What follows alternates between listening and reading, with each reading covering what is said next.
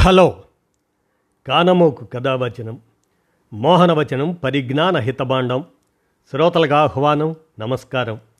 చదవతగునెవరు రాసిన తదుపరి చదివిన వెంటనే మరువక పలువురికి వినిపింపబూనిన అది ఏ పరిజ్ఞాన హితభాండమవు మహిళ మోహనవచనమై విరాజిల్లు. పరిజ్ఞాన హితబాండం లక్ష్యం ప్రతివారీ సమాచార హక్కు ఆస్ఫూర్తితోనే ఇప్పుడు.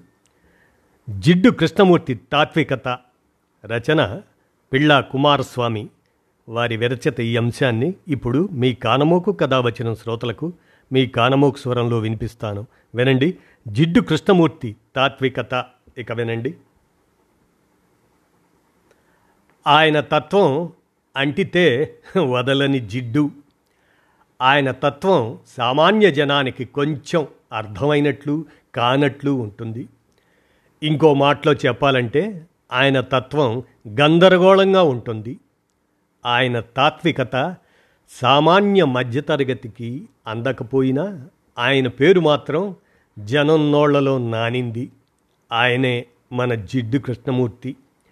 జిడ్డు కృష్ణమూర్తి చిత్తూరు జిల్లా మదనపల్లిలో పద్దెనిమిది వందల తొంభై ఐదు మే పదకొండున జన్మించారు. ఆయన ముప్పై నాలుగవ ఏట పంతొమ్మిది వందల ఇరవై తొమ్మిదిన తన సామాజిక ఆచరణ మొదలుపెట్టి తొంభై ఒక్క సంవత్సరాలు సంపూర్ణ తాత్విక జీవితాన్ని అనుభవించి ఫిబ్రవరి పంతొమ్మిది వందల ఎనభై ఆరులో అమెరికాలో మరణించారు.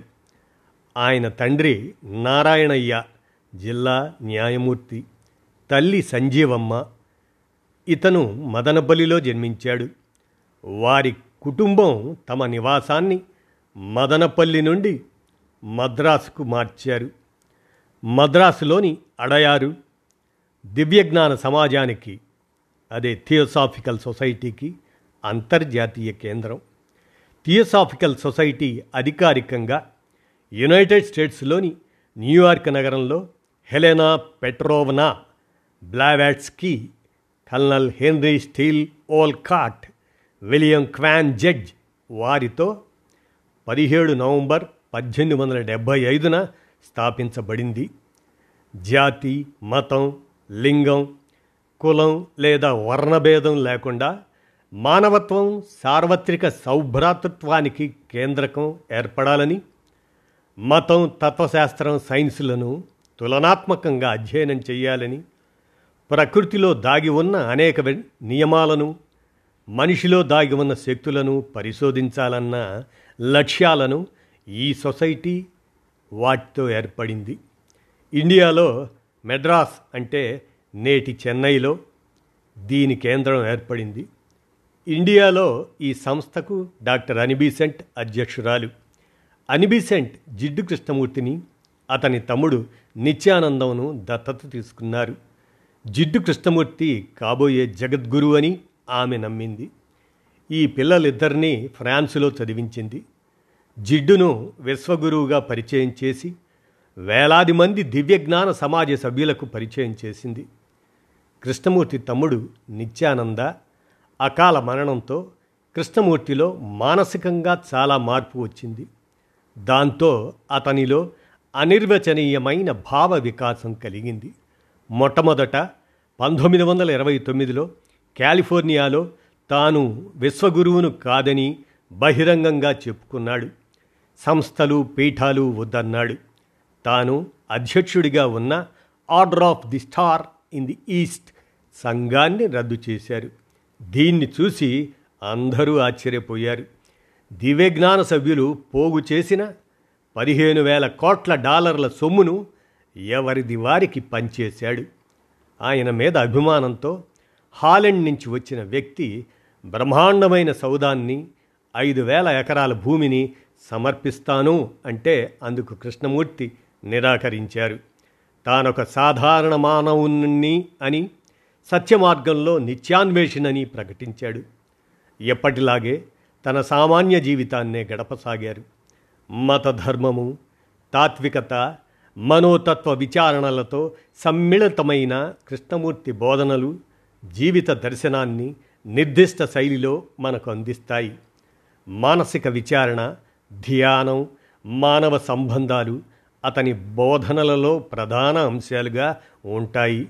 జిడ్డు కృష్ణమూర్తి బోధించిన తత్వం ఏ నిర్ణీత తాత్విక ఛత్రంలోకి ఇమడదని చాలామంది భావిస్తుంటారు. కానీ అది అంతిమంగా భావవాదానికి దారితీస్తుంది. ఒంటరిగా ప్రపంచమంతా పర్యటించాడు. మానవుడు దుఃఖాల నుండి సమస్త బంధనాల నుండి విముక్తం కావాలన్నాడు. సత్యం అనేది బాటలు లేని సీమాని దానిని చేరుకోవడానికి మతాలు కానీ సంస్థలు కానీ గురువు కానీ అవసరం లేదు అని నొక్కి చెప్పారు. పంతొమ్మిది వందల ఎనభై ఆరులో ఫిబ్రవరి పదిహేడున అమెరికాలోని ఒహాయిలో తుది శ్వాస వదిలే వరకు అరవై సంవత్సరాల పాటు Europe America Latin America Sri Lanka భారతదేశాలలో నిర్విరామంగా పర్యటించి ప్రసంగించారు. అసంఖ్యాకమైన ప్రజలను ప్రభావితం చేశారు. ఆయన చింతనను ఆస్వాదించేవారు చాలామంది ఉన్నారు.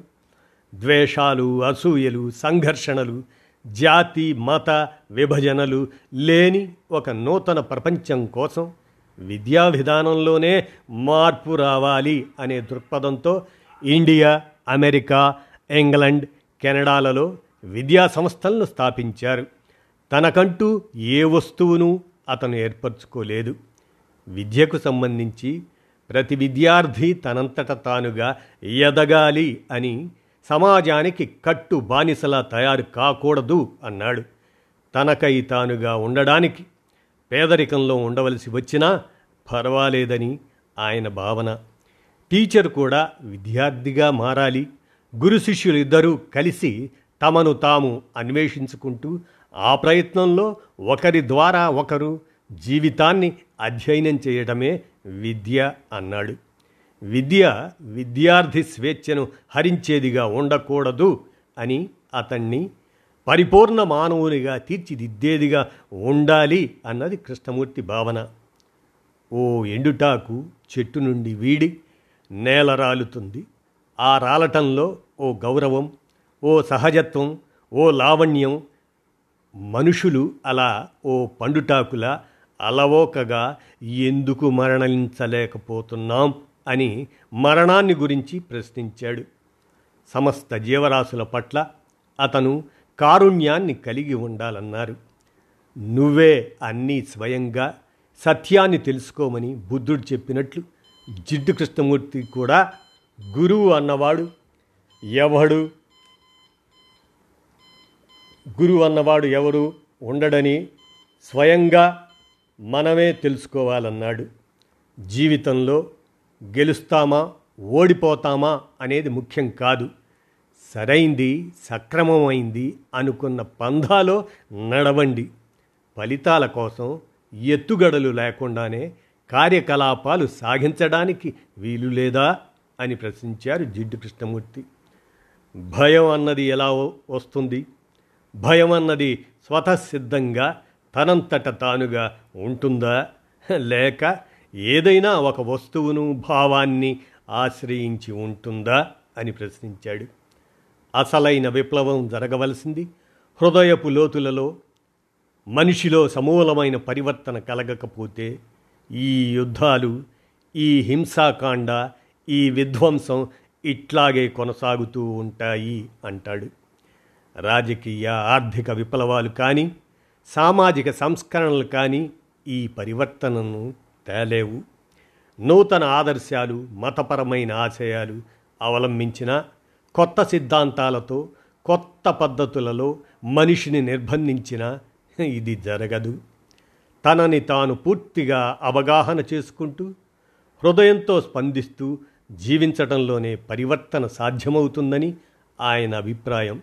ఈ పరివర్తన సిద్ధాంతాన్ని తరువాత కాలంలో అంబేద్కర్ కూడా చెప్పారు. పరివర్తనతోనే సమాజం మారుతుందని అంబేద్కర్ భావించాడు. సమస్యకు కారణం తెలుసుకోవటం సమస్యని అర్థం చేసుకోవటం రెండు పూర్తిగా వేరువేరు విషయాలని ఆయన అభిప్రాయం. ఏ సమస్య అయినా ఎప్పుడూ పాతది కాదు. కానీ దాన్ని మనం పాత సూత్రాలతో పరిష్కారం వెతుకుతాం. అదే సమస్య మనకు అవగాహన కాకుండా ప్రతిబంధకమవుతుంది. ఈ ప్రతిక్రియలను అనాసక్తంగా అవలోకించండి. అనాసక్తంగా వాటిని తెలుసుకొని ఉండండి అవి సమస్యను పరిష్కరించలేవని గ్రహించండి. సమస్య నిజమైనది. అది వాస్తవమైనది. కానీ దాన్ని సమీపించే పద్ధతి తగినట్లుగా ఉండదు. ఉన్నదానికి తగిన ప్రతిక్రియ లేకపోతే సంఘర్షణ బయలుదేరుతుంది. సంఘర్షణే సమస్య. ఇలా హేతువు కందని విధంగా సమస్యను చూడటం ఫలాయనవాదమవుతుంది ఆలోచన అనేదే గతం నుంచి అనుభవం నుంచి తయారైనది. అనుభవం ఎప్పుడు? గతానికి చెందినదే. ఆ సత్యాన్ని అసత్యాన్ని అసత్యంగా గ్రహించడానికి ఆలోచన ఒక గతించిన ప్రక్రియ అని తెలుసుకోవాలి. ఆలోచన ఎప్పుడు స్వేచ్ఛగా ఉండదు. దేన్నైనా కనుక్కోవడానికి స్వేచ్ఛ ఉండాలి. ఆలోచన నుంచి విముక్తి కలగాలి. ఏదో ఒక సూత్రంలో ఇమిడినంత మాత్రాన అది స్థిరత్వం అని సూచన కాదు. అసలు ఆ సూత్రమే అస్థిరమైన సంస్కృతి వల్ల పుట్టినది కావచ్చు. సత్యం ఒక భావం కాదు. ఒక నిశ్చితాభిప్రాయము కాదు. సత్యం మారుతుందన్న భావన దీని నుంచి గ్రహించవచ్చా దైవం అన్వేషిస్తే దొరికేదా? తెలుసుకోవటం సాధ్యం కాని దాన్ని ఎలా వెతుకుతారు? వెతకటానికి ముందు ఏం వెతకాలో తెలిసి ఉండాలి కదా. కనిపించాలని వెతికితే మీకు కనిపించేది మీ స్వీయ ప్రతిరూపమే. మీరు కోరేదే మీకు కనిపిస్తుంది. ఆలోచన అనేదే పరిమిత ప్రతిక్రియ కాబట్టి నిర్ణీత సూత్రాలకి న్యాయ సూత్రాలకి కట్టుబడినది కాబట్టి అది సత్యం కాదు. నిజానికి ఎవరిని వారు అర్థం చేసుకొనకుండా సత్యాన్ని శోధించాలనుకోవటం మన నుంచి మనం పారిపోవడమే. ఆత్మజ్ఞానం లేకుండా మీరు శోధించే దైవం కేవలం మీ భ్రమ మాత్రమే అవుతుంది. భ్రమ సంఘర్షణకి దుఃఖానికి దారి తీయక తప్పదు. ఆత్మజ్ఞానం లేకుండా సరిగ్గా ఆలోచించటం కూడా సాధ్యం కాదు. అప్పుడు ఉన్న విజ్ఞానమంతా అజ్ఞానమే అయి గందరగోళానికి వినాశనానికి దారితీస్తుంది ఆత్మజ్ఞానం అంతిమ లక్ష్యం కాదు. అనంతమైన దాన్ని తెరిచి చూపే ద్వారం మాత్రమే. అసలు స్వీయ జ్ఞానం సంపాదించటం కష్టం అనే భావమే ఆత్మజ్ఞానానికి అవరోధం. నా సలహా ఏమిటంటే అసలు అది కష్టమని చాలా కాలం పడుతుందని అనుకోకండి. అదేమిటో ఏం కాదో ముందుగానే నిశ్చయానికి రాకండి ఆరంభించండి. ఆత్మజ్ఞానం మీ సంబంధ బాంధవ్యాల్లోనే ఆవిష్కరించబడుతుంది. కావాలని ఒంటరిగా ఉండటంతోనూ ఎవరితోనూ కలవకుండా వేరుగా ఉండటంతోనూ ఆత్మజ్ఞానం కలగదు. సంబంధ బాంధవ్యాలను వదులుకోవటం అంటే మరణించడమే. మరణం అంతిమ ప్రతిఘటన. ప్రతిఘటించటం అణచివేయటం దాని స్థానంలో మరొకటి ప్రతిష్ఠించడం ఆరాధించడం ఏ రూపంలోనైనా ఆత్మజ్ఞానానికి ప్రతిబంధకాలే. ప్రతిఘటన కనిపించనిదైనా కనిపించేదైనా పోల్చటాలు సమర్థింపులు ఖండించడాలు ఐక్యత వ్యక్తపరచటాలు ఇదంతా ఉన్నదాన్ని కాదనటమే. అర్థమంతా ఉన్నదాంట్లోనే ఉంటుంది. అందులో ఉన్న అర్థాన్ని ఏ పక్షము వహించకుండా గ్రహించటమే దాని ఆవిష్కరణ. ఈ ఆవిష్కరణే వివేకానికి నాంది. అపరిచితమైనది అనంతమైనది సిద్ధించడానికి వివేకం అవసరం. ఇలాంటి గందరగోళ అభిప్రాయాలు సరైన తాత్విక చింతన కిందకు రావు. కృష్ణమూర్తి స్థానిక సమస్యల పట్ల గాక సార్వజనీనంగా మానవ జాతి అంతటిలో మార్పు తీసుకురావడానికి ప్రయత్నించారు. దీనికి ఒక మతాన్నో సిద్ధాంతాన్నో వాదాన్నో అనుసరించటం సరికాదని భావించారు. ఆయన తరచూ నీవే ప్రపంచం ప్రపంచమే నీవు అనేవారు. ప్రపంచంలోని ప్రస్తుత పరిస్థితికి ప్రతి ఒక్కరూ బాధ్యులు అనేవారు. కాబట్టి వ్యక్తులలో పరివర్తన ద్వారానే ప్రపంచంలో పరివర్తనను తీసుకురాగలగాము అనేవారు. మనిషికి సమాజానికి మధ్య గల ఈ విశేషమైన సంబంధం గురించి ఆయన చాలా కూలంకషంగా చర్చించారు. మనుషులు దూకుడుగా హింసాత్మకంగా స్వార్థపూరితంగా ద్వేషపూరితంగా ఉన్నంతవరకు ఏ సాంఘిక విప్లవం కానీ ప్రభుత్వం కానీ రాజకీయ వ్యవస్థ కానీ శాంతియుతమైన అహింసాయుతమైన సామరస్యపూరితమైన సమాజాన్ని నిర్మించలేము అని గట్టిగా వక్కాణించేవారు. వ్యక్తుల సమూహమే సంఘం కాబట్టి వ్యక్తులు స్వార్థభూయిష్టంగా హింసాత్మకంగా అత్యాశాపరులుగా ఉన్నందువల్ల ఎన్ని ఆదర్శ విధానాలు అవలంబించినా ఎన్ని సిద్ధాంతాలు మార్చినా వ్యక్తుల్లోని దోషాలు ఏదో ఒక రూపంలో సమాజంలో ప్రతిబింబించక మానవు అనేవారు. ఏ సామాజిక విప్లవమైనా ప్రత్యేక సిద్ధాంతాలతోనో విభజనలతోనో కూడుకొన్నది కాబట్టి అది పరిమితమైన మార్పులనే తీసుకురాగలదని ఆయన అభిప్రాయం. దేవాలయాలకు వెళ్ళడం యజ్ఞయాగాదాలు చేయటం దాన ధర్మాలు చేయటం తీర్థాల్లో మునగటం.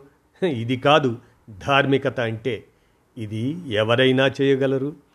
ఆంతరంగికంగా ప్రేమను కరుణను కలిగి ఉండకపోతే స్వీయ జ్ఞానం లేకపోతే ఈ ఆచారాల పాటింపు వల్ల ఎలాంటి ప్రయోజనం ఉండదు అన్నాడు. మతాన్ని అనుసరించటం కాదు. మతపరమైన మనస్సును కలిగి ఉండటం ముఖ్యం అన్నారు.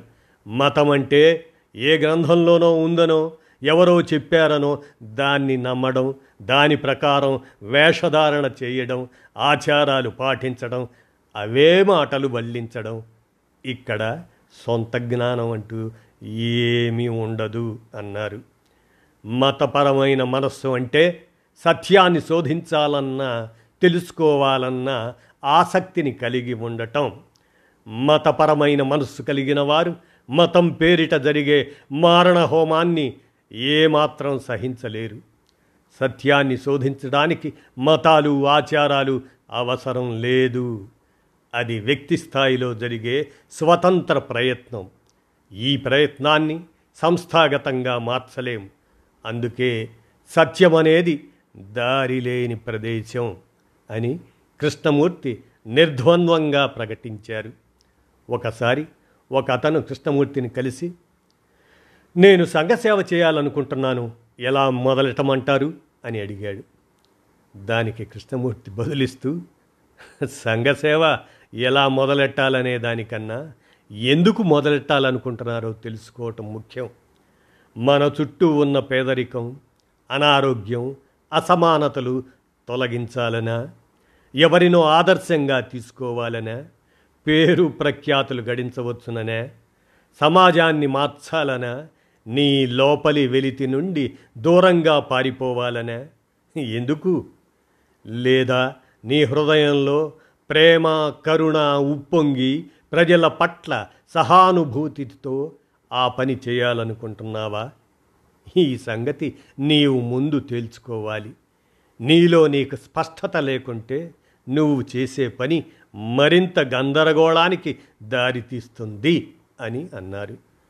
ఆదర్శం కోసమో మన్నన కోసమో చేసే పనిలో స్వార్థ చింతన ఉంటుంది.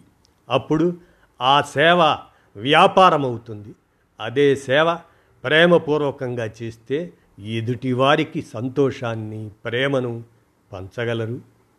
ఇది కృష్ణమూర్తి అభిప్రాయం. అందుకని ముందుగా వ్యక్తిలో మౌలికమైన మార్పు తీసుకురావడానికి ఆయన ప్రయత్నిస్తూ వచ్చారు. సుగుణం అనేది స్వయంగా సాధించుకోవలసిన విషయం.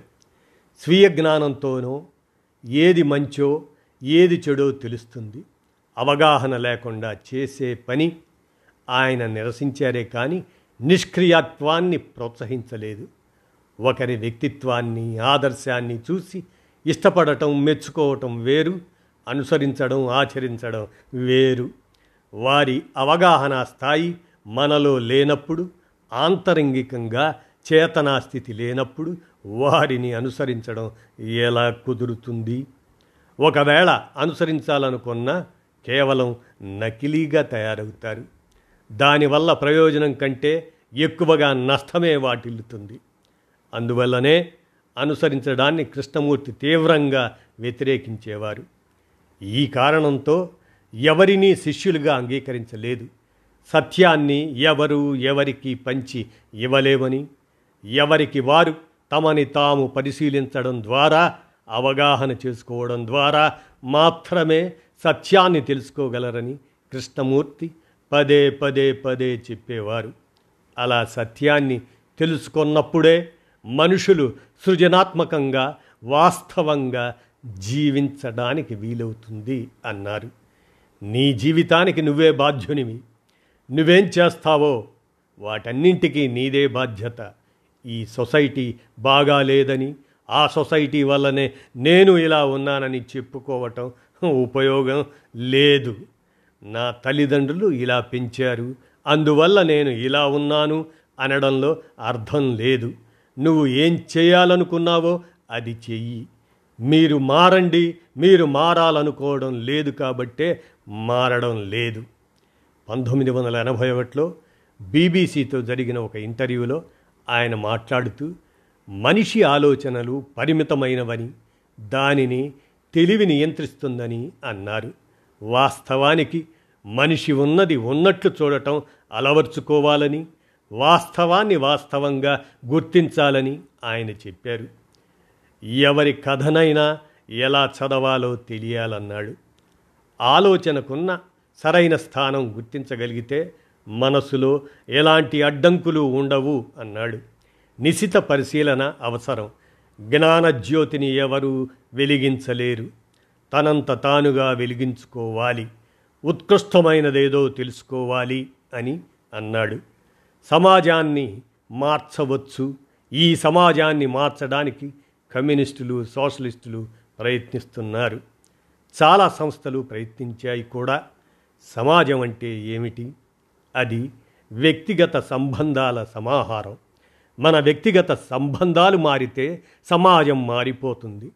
కానీ మనం మారడానికి ఇష్టపడడం లేదు. యుద్ధాల మధ్య భయంకర పరిస్థితుల మధ్య మనం జీవిస్తున్నాం. సమాజం మార్చడం కోసం మనం తిరుగుబాటు చేయాలి. ఈ తిరుగుబాటు కమ్యూనిస్టులు చేసే తిరుగుబాటు కాదు.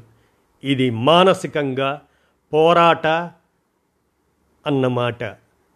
ఆ పోరాటం మనతో మనం పోరాడాలి అంటారు జిడ్డు కృష్ణమూర్తి. ఈ అంశం సోషల్ మీడియా నుంచి సోర్స్గా పిళ్ళా కుమారస్వామి అందజేసిన అంశాన్ని జిడ్డు కృష్ణమూర్తి తాత్వికత అనేదాన్ని ఇప్పుడు మీ కానమోకు కథావచన శ్రోతలకు మీ కానమోకు స్వరంలో వినిపించాను. విన్నారుగా? ధన్యవాదాలు.